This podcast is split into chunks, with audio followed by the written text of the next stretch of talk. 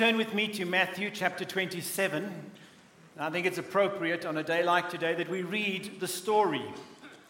Sometimes we depend on what we've heard down through the, through the ages, but sometimes we have to read it for ourselves.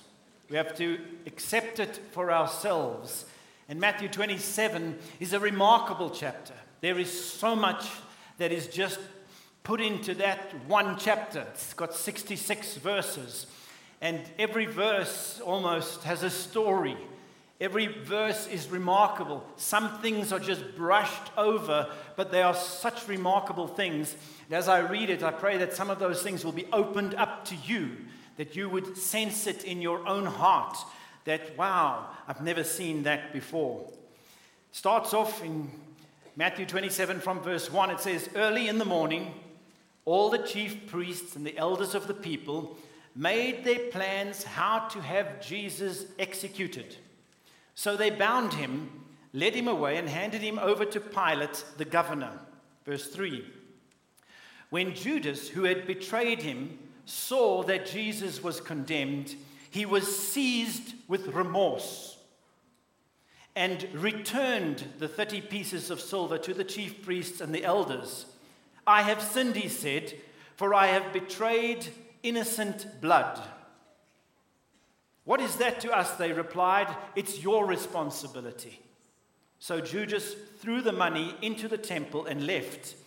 And then he went away and hanged himself. I mean, that's a dramatic start to any story.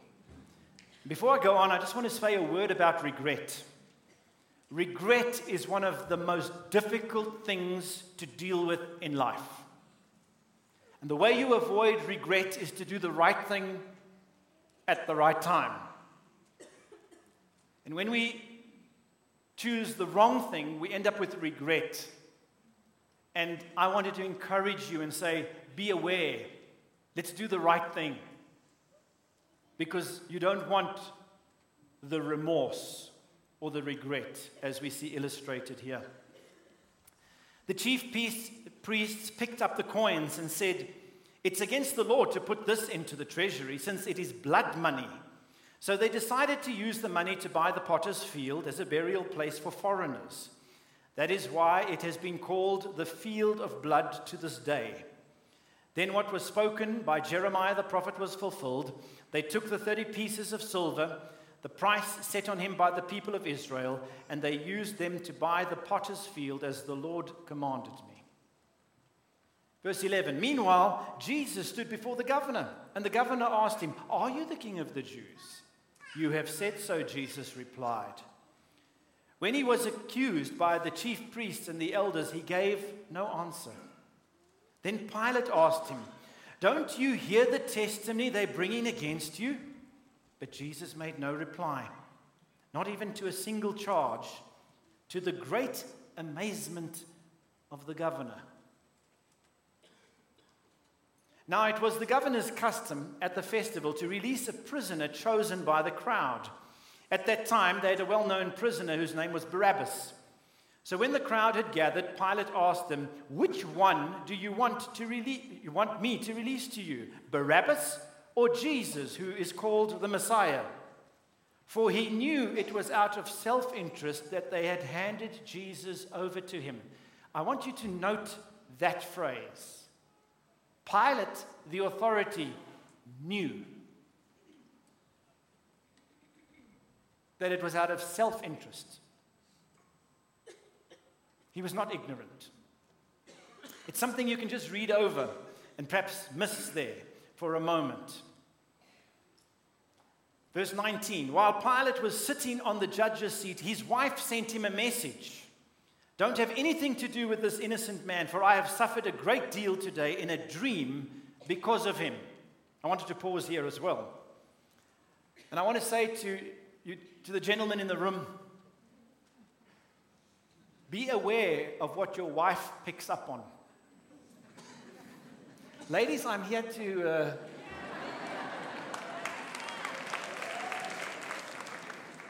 the ladies have blessed with something called intuition.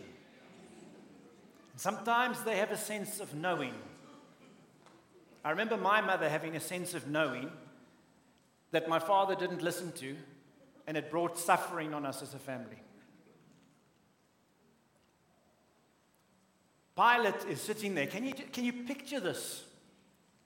Pilate is sitting there, and his wife, God is busy dealing with her, and she just says, Don't have anything to do with this. And I think Pilate took her advice.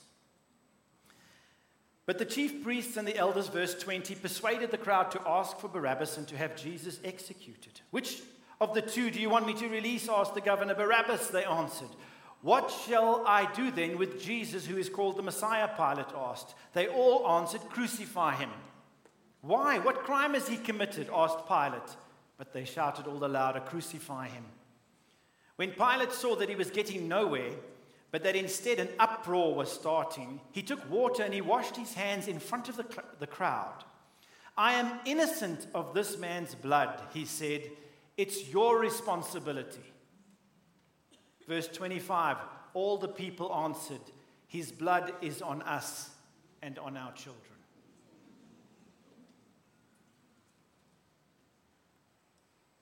Then he released Barabbas to them but he had Jesus flogged and handed over to be crucified. Verse 27.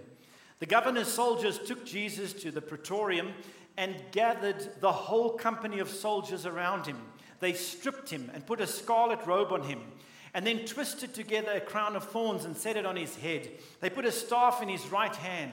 Then they knelt in front of him and mocked, Hail, King of the Jews, they said. They spat on him and took the staff and struck him on the head again and again. After they had mocked him, they took off the robe and put his own clothes on him. Then they led him away to crucify him. As they were going out, there was a man from Cyrene named Simon, and they forced him to carry the cross. They came to the place called Golgotha, which means the place of the skull. And there they offered Jesus wine to drink mixed with gall. But after tasting it, he refused to drink it. When they had crucified him, they divided up his clothes by casting lots, and sitting down, they kept watch over him there. It's a phrase you can just pass over. But here, these people sat and watched him.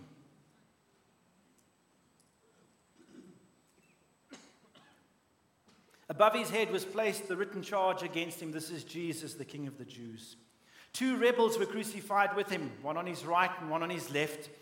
Those who passed by hurled insults at him, shaking their heads and saying, You who are going to destroy the temple and build it in three days, save yourself. Come down from the cross if you're the Son of God. In the same way, the chief priests, the teachers of the law, and the elders mocked him. He saved others, they said, but he can't save himself.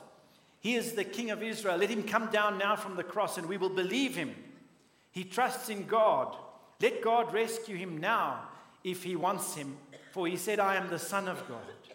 In the same way, the rebels who were crucified with him also heaped insults on him. Here it gets interesting. Verse 45 From noon until three in the afternoon, darkness came over the whole land. Luke says the whole earth.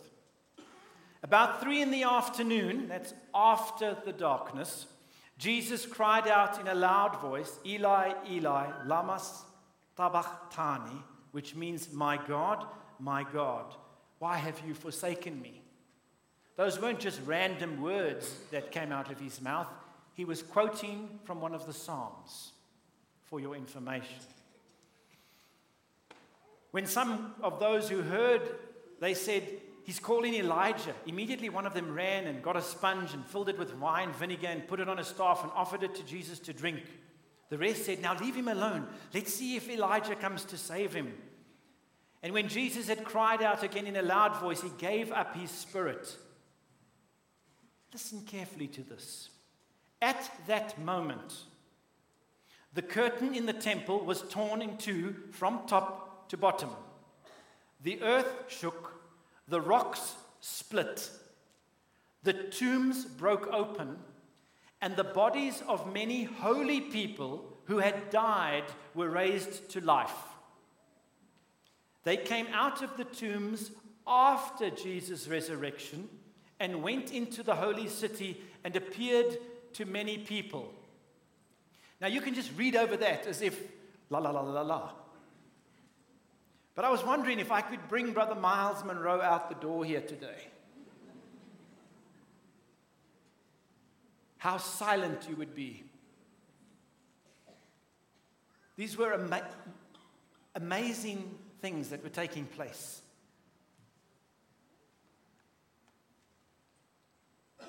When the centurion who was with him, God in Jesus, saw the earthquake and all that happened, they were terrified and exclaimed, Surely he was the Son of God. Many women were there watching from a distance. They had followed Jesus from Galilee to care for his needs. Among them were Mary Magdalene, Mary, the mother of James and Joseph, and the mother of Zebedee's sons. As the evening approached, verse 57, they, there came a rich man from Arimathea named Joseph, who himself had become a disciple of Jesus. Going to Pilate, he said, he asked for Jesus' body, and Pilate ordered that it be given to him. He has no negotiation. Joseph took the body, wrapped it in a clean linen cloth, and placed it in his own new tomb that he had cut out of the rock. He rolled a big stone in front of the entrance of the tomb and went away. Mary Magdalene and the other Mary were sitting there opposite the tomb. The next day, one of the, the one after preparation day, the chief priests and the Pharisees went to Pilate and said, Sir, they said, we remember that while he was still alive, that deceiver said, After three days he will rise again. So give the order that the tomb be made secure until the third day. Otherwise, his disciples may come and steal the body and tell the people that he has been raised from the dead.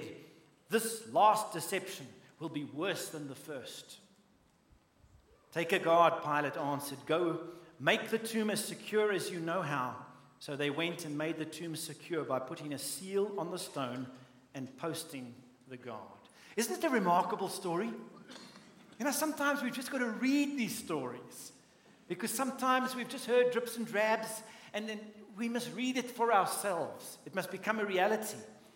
And for me, the turning point in this whole story is in verse 45 where it says, From noon until three in the afternoon, darkness came over all the land. Now, you could just dismiss that. You could just overlook it or read past it. But it's significant. The story of the crucifixion is really one of suffering and death. There are many details and, and significant aspects that we've just read. Starts off with Judas and what happened with him and his death. Then we see the governor and Pilate and his interactions, the governor Pilate and his interactions with Jesus. Then we see the interplay between the chief priests and the elders and Pilate again. We see the story of Barabbas, where they chose a criminal and condemned the innocent. We see how things escalated. We see how the people took responsibility for what they were doing. We see how Jesus was mocked and scourged and we see details of his death in considerable detail. And in the middle of all this, we see all these supernatural things happening. We see, firstly, the curtain in the temple was torn from top to bottom. We see that there was earthquakes or earthquake. We're not sure. We see the rocks were split open. Have you ever seen a rock split open? Well, I haven't personally seen it, but I watched a documentary the other day on a place in America in one of their national parks where they had like a dome. It looks much like that, uh, like the Vredefort Dome, a dome of rock. And there was water next to it, and so it was a place where the public would go and they would lie on, the, on this big rock and then swim and enjoy themselves. And one day, these rocks started to explode. It was the strangest phenomena, and it was caught on video. And what had happened was they'd had a few days of excessively cold, wet weather, followed by a few days of excessively hot, dry weather.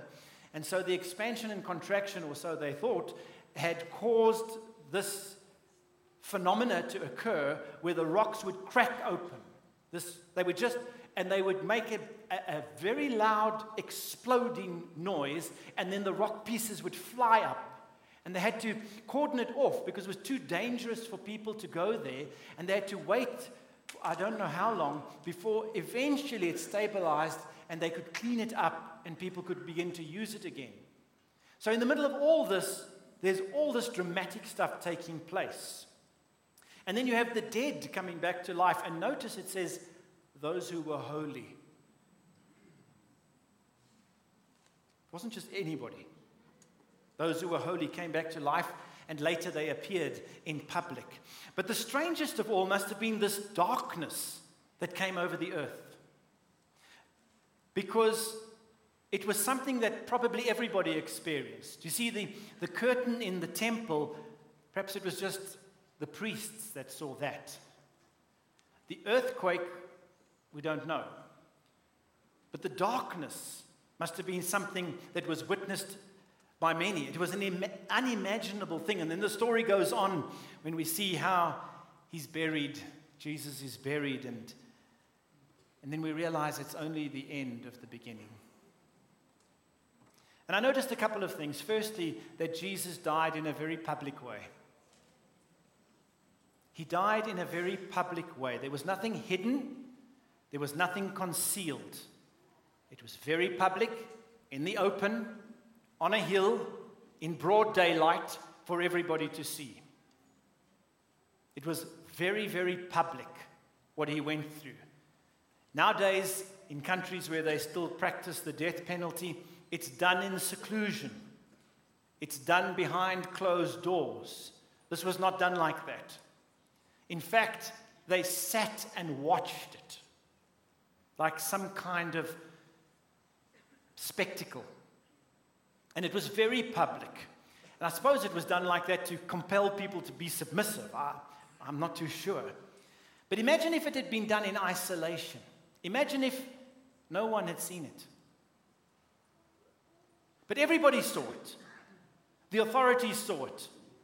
The priests saw it. The family saw it. The friends saw it. And you know, there's been many queries about the death and the resurrection of Jesus Christ. And did he actually rise from the dead? And many people who are skeptics who are not sure and this. But there's one thing that's never been questioned, and that was who was actually on the cross? Wasn't questioned. Why? Because everybody could see it was done in public. In the broad daylight, running up to 12 noon. And it was very, very public. The second thing I see is this amazing celestial miracle. This miracle that happens when the darkness comes. And it says from noon until three in the afternoon, darkness came over all the land. Now, this must have shocked even the hardest hearted people. You must remember in those days there wasn't electricity. There wasn't the generator and your daylight switch and your all these kind of things. It would have been dark. And here, probably the people would have stopped working. Probably everything would have stopped. Probably there was fear because there'd been these earthquakes and there'd been all this that's going on. And probably people were you know, groping around trying to find out where they were and trying to get to where they needed to be. And and, and, and probably it was a stillness, probably came over. And it was this darkness that came over. And it was at the brightest time of the day, when the sun was directly overhead, when shadows are at their shortest. And sometimes we can overlook this. But it was dramatic, it was out of the ordinary, and it was borderline scary. And it really made what was happening on Calvary everybody's problem because everybody became aware of it. And I want to tell you, midnight in the middle of the day is only something God can do. And sometimes we only associate God with good things, He's benevolent. But He's a God of righteousness and justice. And it was God who brought the darkness. I believe Jesus is God, and it was He who brought the darkness. And if He can bring the celestial miracle in the worst time of His suffering, and He can attend to that, surely you can attend to your need.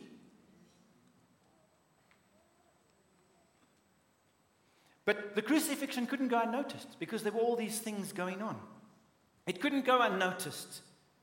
Now, some people, in, in, by the way, in the book of Luke, it says the sun stopped shining. It's more specific. It says the sun stopped shining. Now, some people say, oh, it was an eclipse. And I suppose you could almost reason that. But I want to tell you a couple of reasons why it cannot be that. One is that Passover is usually celebrated around the time of full moon. You cannot have full moon and an eclipse at the same time. Any of you who've studied geography will know that that's not possible.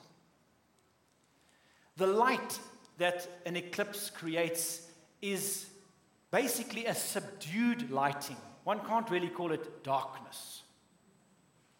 And when I went and researched it, I found the longest eclipse, the longest, the longest an eclipse can ever last is 7 minutes and 31 seconds, and it's usually shorter. So it was impossible. And that makes it a miracle. That makes it a miracle. And you might be sitting here and thinking, well, I'm not so sure about that. Maybe that's where the problem starts. Let me remind you of the words of Jesus when he said in Mark 10 27, With man this is impossible, but not with God. All things are possible with God. The third point is that the light departed, it was dark. The physical light of the sun was removed, and this took these things to a completely new level. Something was playing out in the heavens that was a reflection of what was playing out on the earth in a spiritual way. And the Bible does say the heavens declare the glory of the Lord. Here we have three hours of darkness, and we have Jesus in the grave for three days. We have this parallel, this, this example, and we see the light of the earth going out, and then we see the light of the world dying. Jesus said, He is the light of the world. That word world is different from the light, the darkness that covered the earth. The darkness that covered the earth was referring to the world in which we live. The light of the world speaks of the cosmos. And so we have a situation here where the light was removed, it was taken away to all intent and purpose, it died. And it's almost as if something of God's greatness is revealed in all this. And at the darkest moment in history, not only did the earth's light, the sun, depart, but the light of the world died. And therein lay the real tragedy. You see, just as earth, the earth cannot survive without the light of the sun, so you and I cannot survive without the light of the sun in our lives. We need him. Without the light of the sun on the earth, nothing would survive. And without his light in our hearts, we can be physically alive, but dead in every other way. But the joy was, point four, the light returned. The light returned. It's a, it's a beautiful story. And it's interesting to note, if you go and read the timing, that it was after the darkness, when the light returned physically, that Jesus died. It's a, an interesting one there.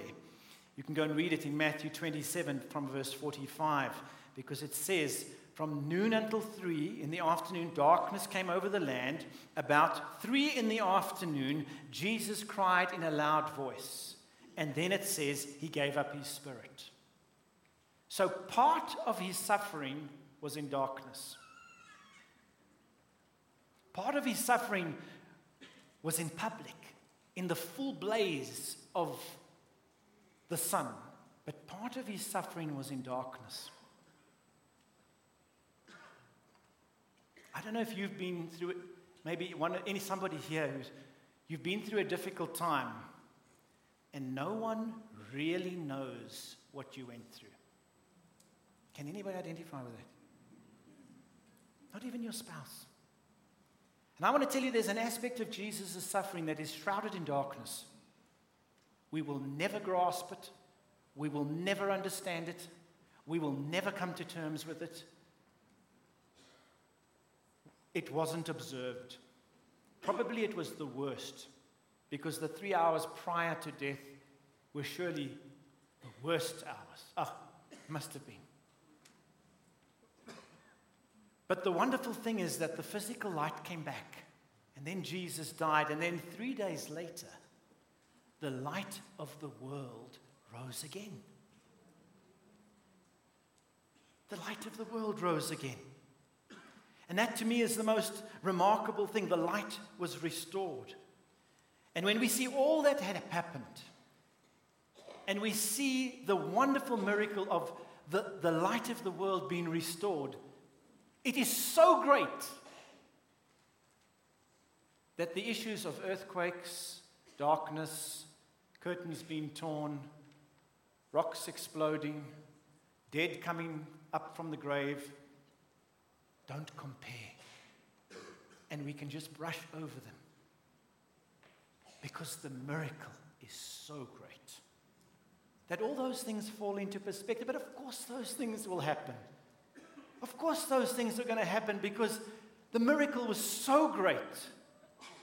We don't even need to worry about those things because the miracle is so great. And it says in Matthew chapter 4 and verse 16 the people living in darkness have seen a great light. Micah wrote, in Micah 7 and verse 8, Do not gloat over me, my enemy. Though I have fallen, I will rise. Though I sit in darkness, the Lord will be my light. And because of his death, he can be your light.